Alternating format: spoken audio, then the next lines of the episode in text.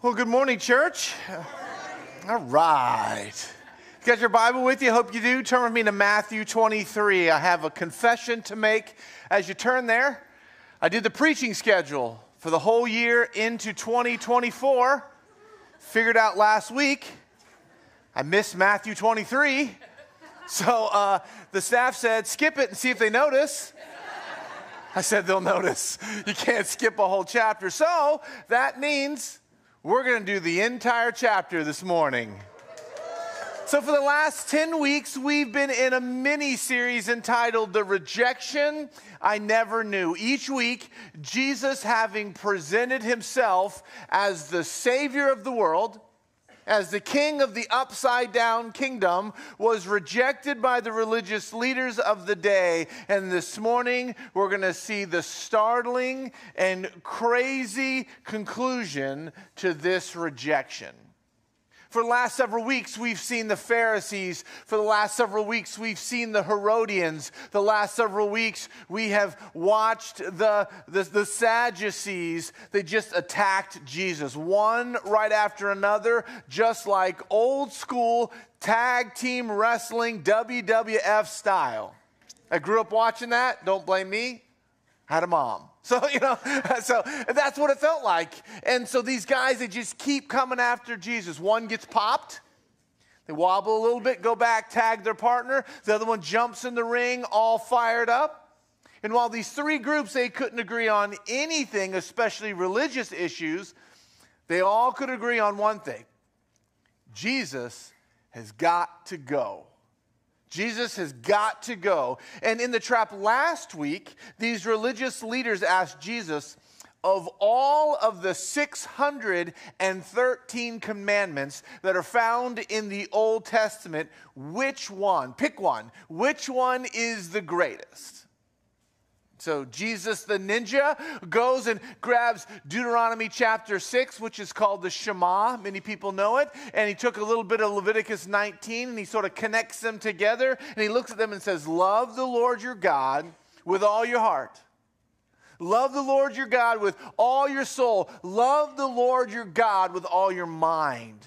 This is the first and greatest commandment. And the second is like it love your neighbor as yourself. See, we have to be careful as a church to never reduce faith to knowing the Word of God and doing what it says. And some of you are confused right now and like, what did he just say? Knowing God's Word and doing what it says is not bad, it's just insufficient. It's unproductive. And if we're honest, it's really exhausting and, and it really can become destructive because if you think about a parallel with your spouse, if your goal in your marriage is to know your spouse and to do what they say, your marriage would be incomplete, would it not? It would be unproductive and it would be an exhausting marriage. Last week, Jesus confronted this idea and he invited them into something deeper, much more sustaining, significantly more beautiful. Because we oftentimes read that and say, What's the greatest commandment? To love God's word with all my mind. No, God's word gets you to the heart of God. He said our faith is attached to a deep love of God, meaning my affections, meaning my passions, meaning my desires. That's a vibrant faith. It's more than just knowledge, it's a special relationship. My faith must have a deep love of God. An engaged mind without an engaged heart is not faith. But that's not all. Jesus also attached that to loving your neighbor. See, if you have a loving your neighbor problem, it doesn't mean that you have a loving your neighbor problem alone. Why? Because loving your neighbor is an overflow of a love of God. So, what we find is when Jesus said, Love God and then love your neighbor, there's a sense that if the vertical relationship with God is robust, if it's life giving, if this is full of joy and passion, then the natural overflow of that would be to love your neighbor. So, you ready for your first truth bomb this morning? If your heart is not broken with the thought of the people in your world that don't know Jesus. That if your heart is not broken, when you look around and you see the injustices in our culture and your heart doesn't break for what you see, if you're not stirred by the needs in our community, you don't just have a love of neighbor problem. There's a good chance you've got a love of God problem as well because as we love God, He changes my affections and He moves me into action. And that's what Jesus is confronting with all of these fights that are happening. And as we saw last week in Matthew chapter 22, verse 41, Jesus is all done with the attacks, and it says he went on the offensive. Jesus tells them that this Christ that they've been waiting for was not simply an earthly descendant from one of their kings, meaning it wasn't just about having the right family tree, but that the Messiah is actually divine. And then in verse 46, it says, These religious leaders, they're silenced. Now, what most of us think is when people debate back and forth, that when someone silenced, the conflict is over. But Jesus doesn't stop there. There is an edition of your Bible called the Red Letter Edition. Some of you might have that. And what the Red Letter Edition is, is all the words of Jesus are in red, everything else is in black. So if you have one of those right now and you look at chapter 23, the whole chapter's red. The whole so he doesn't just win the debate and then just go silence. Oh no, no, no. Jesus is not done, and he comes out this morning throwing blows. And right up front, if you look at verse 1, what you'll see in verse 23 is you'll see his audience. So, who he's talking to is clearly the religious leaders are there Herodians, Sadducees, Pharisees, but he's speaking to the crowds, and it says he's speaking to the disciples. And he's speaking to them about those guys. Those guys over there. He's like, see those guys over there? Let me tell you some things about those guys. Let me tell you some things about your religious leaders. If you look at verse 2, it says, The teachers of the law and the Pharisees sit in Moses' seat. Now, that doesn't mean much to us today, but in the synagogues in the ancient world, the VIP box seat in the synagogue was called the Moses seat. It was a place of honor. The closest thing I can liken it to today that you might understand without going into this much deeper is if you grew up maybe in a Protestant or mainline denomination, on the platform about here, there's a really big wooden, ornate, handsomely carved seat that's plush and really, really nice. Usually have, have red. Yeah, so that's like the Moses seat. And so these Pharisees, they love to rush in early and sit in that chair. They argued over who got to sit in that chair. And verse 3 says, So you must be careful to do everything that they tell you. Do everything they tell you to do. But do not do what they do, for they do not practice what they preach. They tie up heavy, cumbersome loads and put them on other people's shoulders, but they themselves are not willing to lift a finger to move them. Everything they do is done for people to see. They're showing. They make their phylacteries wide and the tassels on their garments long. And you're like, what is a phylactery? Phylactery is, if you read the Shema, Deuteronomy chapter 6, you know that. Love the Lord your God. We talked about all your heart. Bind up this and write them on your walls. Talk about them when you get up and when you lie down and when you walk along the roads. They would take that, write it on a scroll, and they took binding it on your heads literally. They would put it in a box, put it on their heads, strap it with a leather strap, or put it on their shoulders and strap it with a, with a piece of leather. But what they would do is, so that you knew how spiritual they were, they would make a really big wooden box, and the box is getting bigger and bigger, and it's like a safe on their head, you know, you know, and they're trying to walk around because they want you to know that's a phylactery, that thing that's on their head. But it also says that they would lengthen the tassels on their prayer garments, so when they walk by, you'd go, oh, they are super spiritual. They know what's going on. Verse 6 continues they loved the place of honor at banquets and the most important seats in the synagogues. Again, much like our concerts, front row. That's the most important seats. And they would rush in early because they would want to get those front row seats that's normally reserved for the nobility of the town. It says they love, in verse 7, they love to be greeted with respect in the marketplace. And they love to be called rabbi by others. For me, you, you know I'm a reverend. Nobody here, I don't think ever has called me a reverend. If you say that to me in a mall, I will not turn around because, no. But here, they love it. They love to be called rabbi by others. Jesus points over to them and say, hey, guys, I want to talk to you about those people for a second. You're religious leaders. Those guys over there, they love themselves.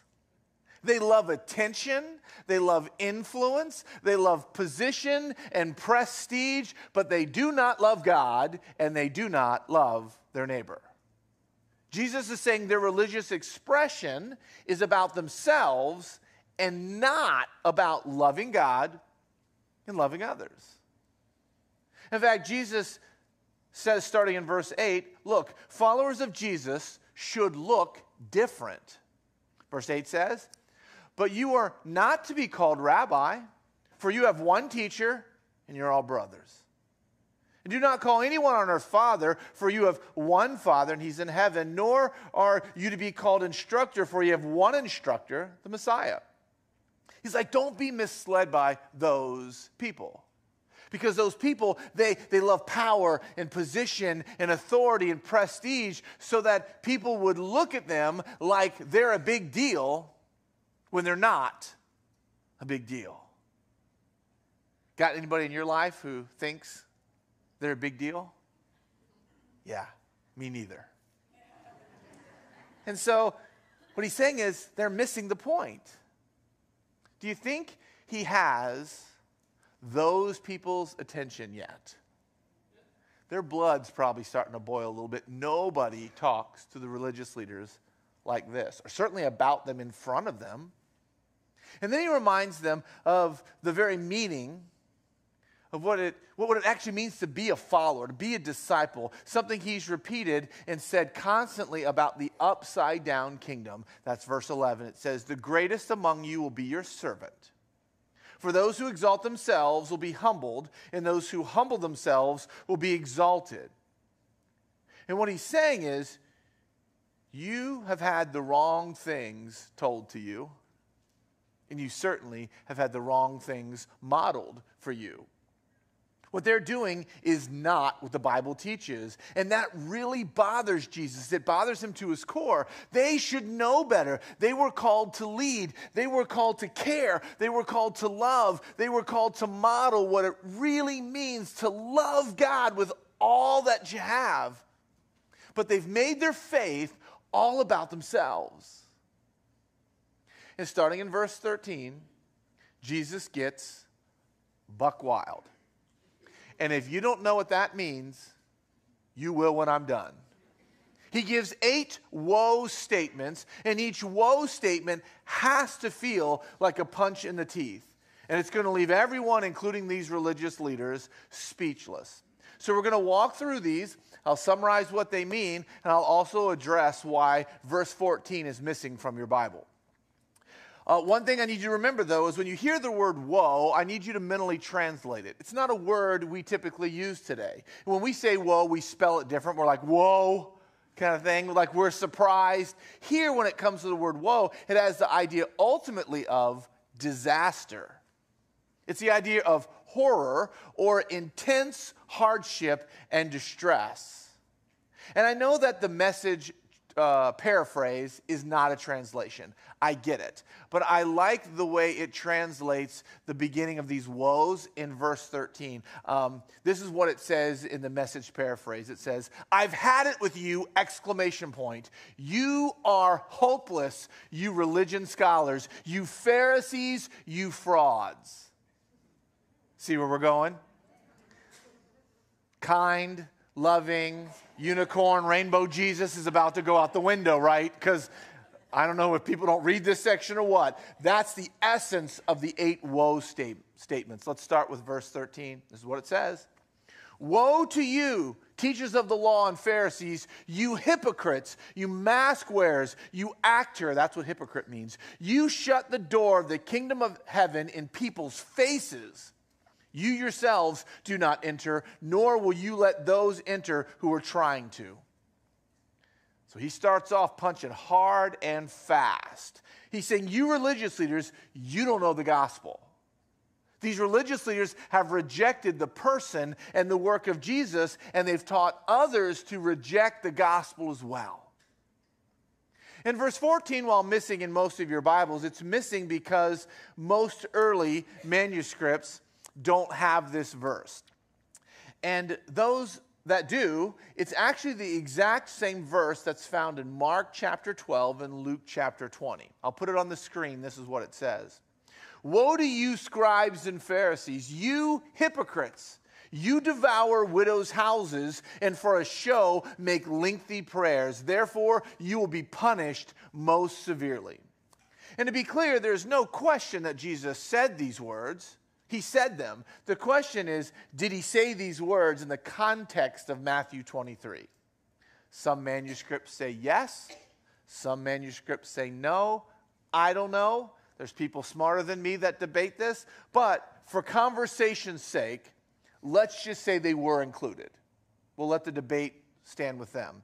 What Jesus is saying is, you are using religion for personal gain, which means you, your faith, when you come to church, when you engage, it's not about intimacy with God, it's about you getting something out of it. It's you, you're engaging for, for personal benefit. The third woe is verse 15. It says, Woe to you, teachers of the law and Pharisees, you hypocrites. Can I, uh, how many times can someone at your workplace yell hypocrite at you before you're like, we're going to have to fight? We're just going to have to fight. This, this is crazy. Woe to you, teachers of the law and Pharisees, you hypocrites. You travel over land and sea to win a single convert, and when you've succeeded, you make them twice as much a child of hell as you are.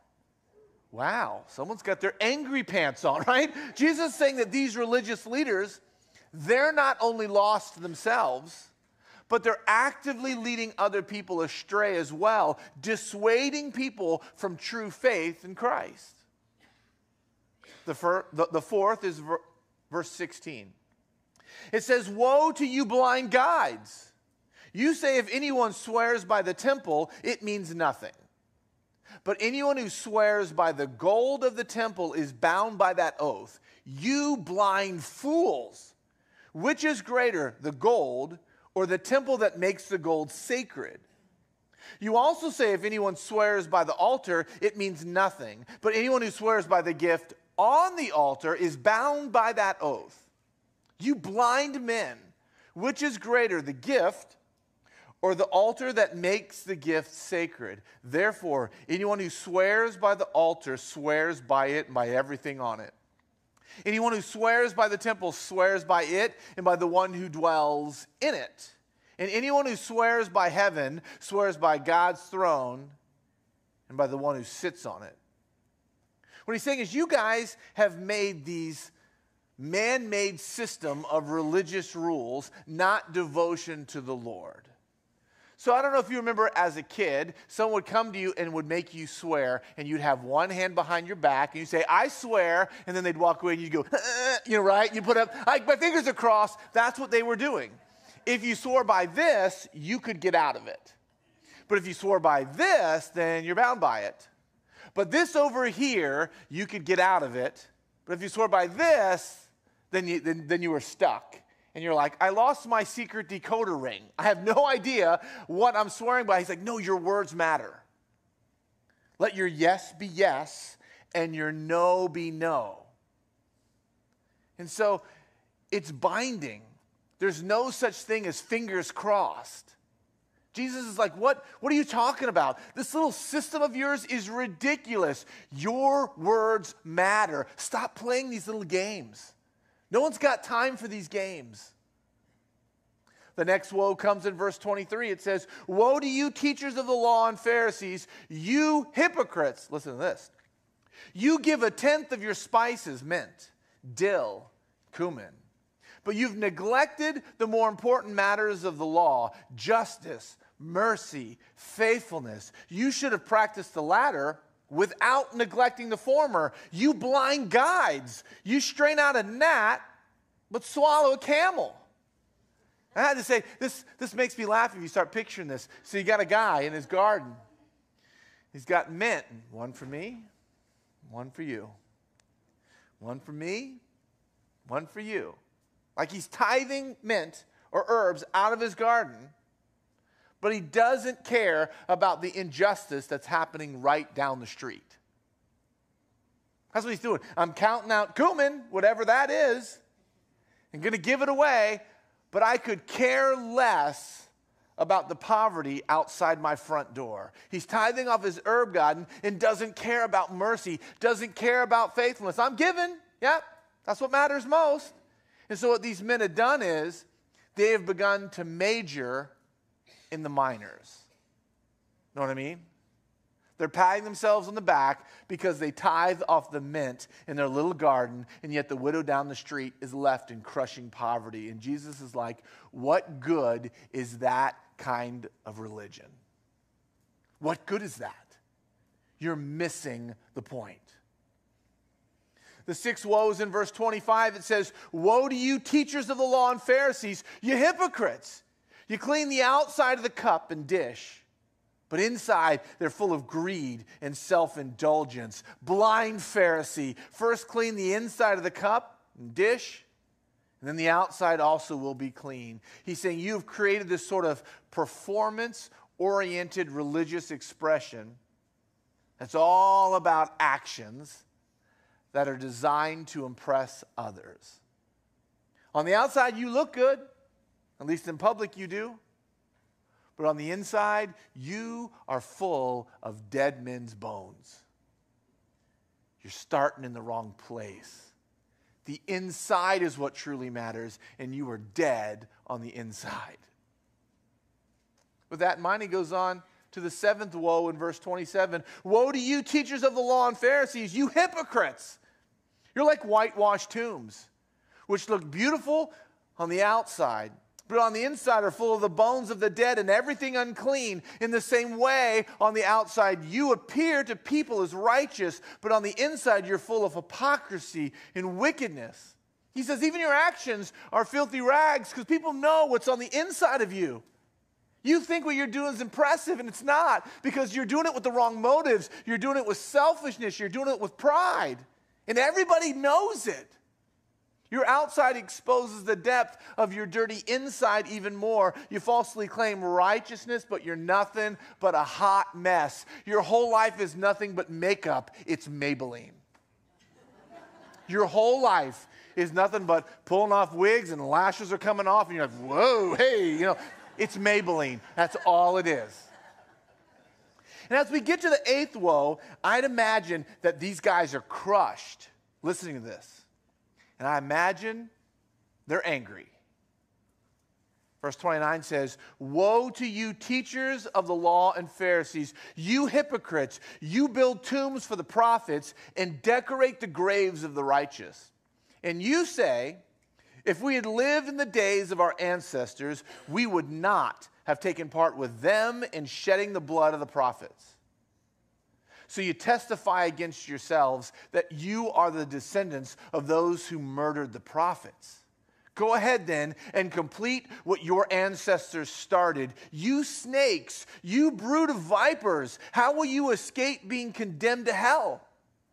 Therefore, I'm sending you prophets and sages and teachers. Some of them you will kill and crucify. Remember, he's 48 hours from the cross.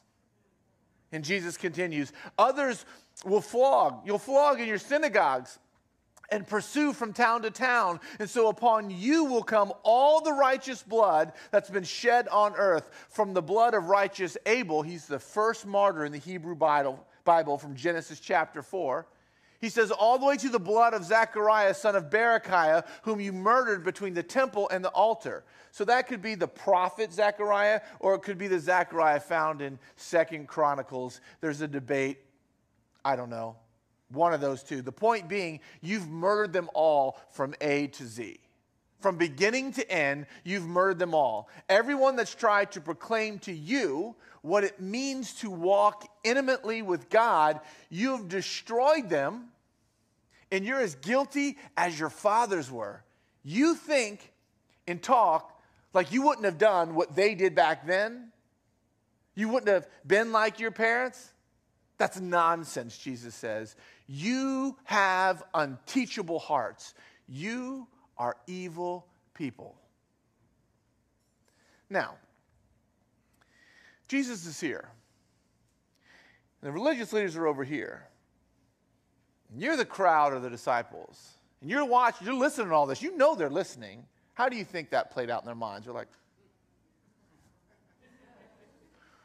oh, right? Because nobody, nobody spoke to the religious leaders this way. No one had after gone, no one had ever gone after them like this before. They're all stunned. They don't know what to say. And so Jesus breaks that silence in verse 36. It says, Truly I tell you, all of this will come on this generation. So all these things will come upon all of these people who are here, who have been influenced by all of this kinds of teaching and they've bought into everything that these religious teachers have told them to do. They're looking just like them, they're buying into it all. And what's strange is, we can read all of these woes and all that's happening in those days religiously. And it's so easy for me to go, man, I am so glad that I am not one of those guys. I am so glad that I'm not messed up like those guys. I am so thankful that I am not a Pharisee. And as I sat and thought through each woe this week, I began to wonder if I was more like them than I care to admit. I began to wonder yeah, I don't have an herb garden, not counting dill in my backyard. But there is a sense that some of these woes that Jesus walked through might actually be woes that I find in my life. Is it possible that our religious expression has become such an external thing that we're worried about appearance and what people think of us? About what my Facebook or Instagram posts look like, or what my social media platform says, or what books I'm reading, or what people might think when they come over to my house. And do I have the right car? Are my kids behaving the right way? Do my kids go to the right schools? Do I go to the right church? Do I hang out with the right people? Do I have the right hobbies? And we spend so much time creating a facade of the fake, creating an image of us as we wish we really were, all the while neglecting simple devotion to God, simple love and passion for God. Can you relate? I mean, come on, let's be honest. Do we not live in a pretty superficial world? We want people to like us. We want people to laugh at our jokes, even the dads in the room. We want to come up with witty one liners to fill the word requirement in Twitter. We want to look like we have it all together. And I wonder if we're gut level honest, how different are we really? And it's no easier for me as a pastor I'm an action oriented person, and it's easy for me to get caught up in what I'm doing or how I'm performing or what people think of me. I mean, think about it. Every single time I stand on a platform, teaching or preaching, I'm being evaluated by people. And some people say, Kevin, I love what you're doing, and they applaud. And some people hate what I'm doing, and they leave. And some people say, Kevin, I'm going to come to your church. And the next minute, people look at me and go, Kevin, I'm going to leave your church. And I deal with that week in and week out. I, I deal with that day in and day out. And it can mess with you because as a pastor, if I'm not really, really careful, I can quickly find myself more concerned with what you think of me than concerned with actually connecting you to the living God I'm trying to show you. It's not all that hard. Become a Pharisee, is it? And the danger for us all is we can get really, really concerned with the outside and never think about what's going on on the inside. But the scriptures say, guard your heart, Kevin. The scriptures nowhere says, put on cologne and take a bath, Kevin. It never says, go shopping for the best clothes, Kevin. Guard your heart, Kevin, because it is the wellspring of life. It says, watch your heart diligently, check your affections, check your desires and your passions and your longings, because if I'm not careful, I can study and I can teach and I can communicate and I can lead and I can do it all with the cold heart and no one would know except me. That's the God's honest truth. It's a danger for me, and if we're gut level honest, I bet it's a danger for you too.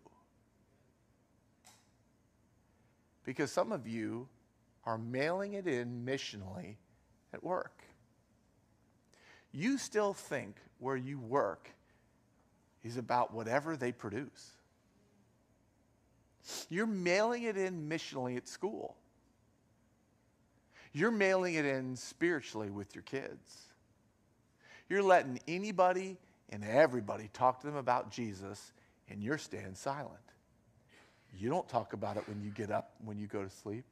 We do our prayers before we go to bed, and that's good enough, is it? You're mailing in with your friends. You're mailing it in with your church. Your priorities and perspectives have gotten all jacked up and you're not sure what to do anymore. Your Bible readings have become a checklist because you have to make sure the people in your salt and light group or your life group or your life transformation group knows that you've read. And you serve out of guilt or appearance or expectation these days. And who you are at work or school is not who you are at church. And when you look in the mirror on too many days, you see a Pharisee, not a lover of Christ. You see a heart that's far from Him. You see a life that's drifted to something that it was never meant to be. The external, the appearance, the byproduct has now replaced a desire for an intimate connection to God. The byproduct has replaced the ultimate thing. And in that moment, we are these people. And so this teaching today might not just be for those guys, I think it might be for me and for you too. And by the way, this was a very persuasive problem in those days to the de- degree that it impacted everyone. That's why Jesus says in verse 37 Jerusalem, Jerusalem, you who kill the prophets and stone those sent to you, how often I have longed to gather your children together, as a hen gathers her chicks under her wings, and you were not willing. Jesus is mourning for all these people's hearts that are hard, who were just religiously performing because that's what they were taught. They were living out of obedience to God without devotion to God. They did exactly what their leaders taught them and modeled for them. And Jesus continues in verse 38. He says, Look, your house is left to you desolate, for I tell you, you will not see me again until you say, Blessed is he who comes in the name of the Lord. And after he says this, Jesus leaves the Temple Mount. Greatest mic drop moment ever. And when you hear that phrase, blessed is he who comes in the name of the Lord, your mind should immediately go back to the triumphal entry that happened just a few days ago in biblical uh, timelines. Because that's what was said of him. And so he says, You're going to hear that again, but it's going to be when I come again at the second coming. And he drops a little nod to where we're going in the next few weeks. We're going to have to look at the second coming. We're going to have to look at the end times because Jesus speaks directly to the end times. And for some of you, the moment I say end times, you get really excited. And you're going to invite all of your friends to come. And for others of you, what it means is if I don't say exactly what you think about the tribulation, or if I don't say exactly what you think about the millennial or the rapture, you're going to get all fired up and let the emails fly. Awesome. Right? That's where we're going. Like it or not, because we don't skip anything. And so to close, can I just ask you a super personal question? Because this whole thing seems to stem from the upside down kingdom that is once again on display in verses 11 and 12. The greatest among you will be your servant, and those who exalt themselves will be humbled, and those who humble themselves will be exalted. And so, can I just ask you, how you doing? How you doing? And I know we've covered a lot this morning, but how you doing? And if we look at these woes real quick, how you doing in terms of your understanding of the gospel? If I stopped the service right now and said, I want you to turn to the person next to you and share with them the gospel of Jesus Christ, could you say more than just Easter? Do you know the gospel? Why not? The second woe, how are you doing with using religion for personal gain at church? When you come to church, is it about cultivating a relationship with God? Or is it about cultivating business contacts? You looking for a spouse? You looking for friends? How you doing? Looking for God. A deep, close relationship with God. Third woe, are you actively leading people astray? Meaning, are you actively dissuading people from faith in Jesus Christ? Maybe not with your words, but with your actions, because you profess Him with your mouth, but you deny Him with your lifestyle and your choices. Your neighbors watch where your car goes on Sunday morning, and then they watch how you live when you get home. And your coworkers know where you are right now. And they watch the way you speak to one another at work and what your priorities are. Are you actively leading people astray from the gospel? Fourth woe is how you doing creating man-made systems of religions and rules and not simple devotion to the Lord. Do you realize that your political party affiliation or what cable news network you listen to does not determine godliness? It doesn't. What does that have to do with devotion to God? Do you know what political party affiliations and cable news channels want you to do? They want you to major in the minors because everybody likes a good fight. They want you to think about all this stuff and forget about what really matters. And some of you go, Well, I don't watch. Because some of us turn on the news and it runs all day long. That's a mess if that's you. Because all you're doing is minor, minor, minor is coming at you all day long. Maybe you should start listening to something else. And some of you go, Well, I don't listen to that, Kev. I get my news from the internet.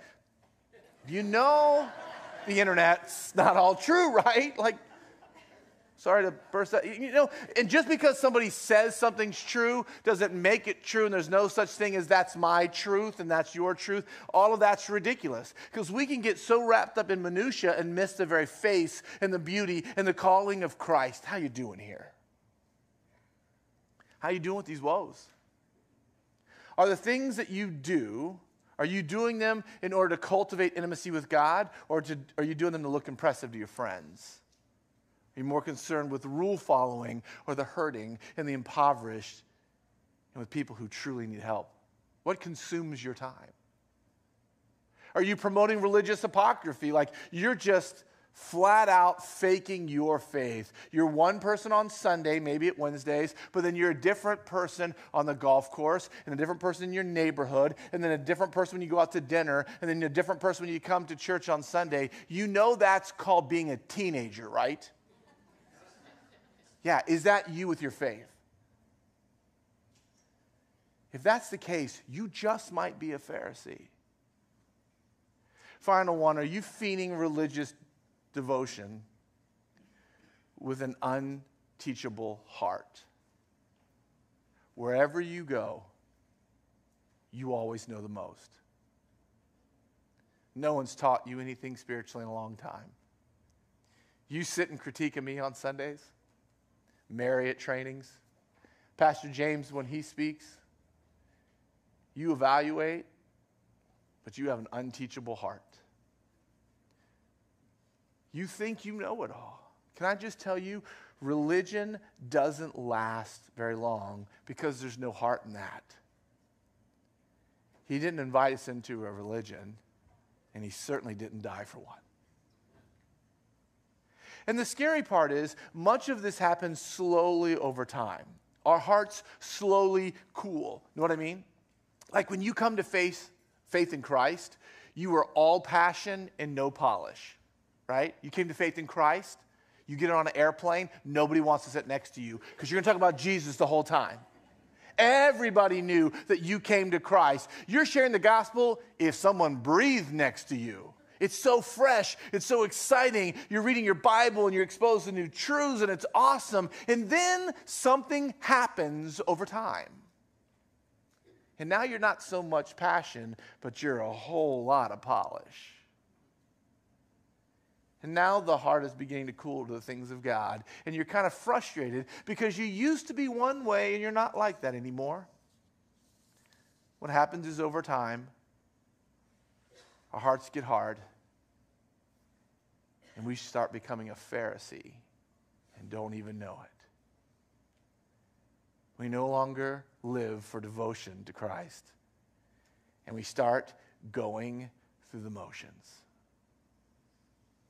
And my invitation to all of us, whether you're the youngest person in this room physically or the oldest person in the room physically, whether you've been a Christian for like 30 minutes or whether you've been a Christian for 30 years, if any of this resonates with you on Communion Sunday, may we repent. Like today during communion. Like, can we just repent of this and go, God, my heart has grown cold. God, my heart has grown cold. And I need you. Or, God, I, I've allowed some things in my life to take the place of the ultimate thing. Can we just be honest about that? Because the gospel allowed us, allows us to be made new in Christ. And if any of us find those issues in our life, if we confess our sins, He's faithful and just to forgive us of our sin, and He purifies us from not most or some unrighteousness. He purifies us from all unrighteousness. Church, being a Pharisee is sin. Sin. There's no joy in that. You'll never find joy in that. And as Jesus confronts his listeners, I think he still confronts his readers even today. May we repent of Phariseeism and turn our devotion to Christ. As a church, let's not in this section, as a family, let's not in this section, as an individual, may you not in this section rejecting him as well.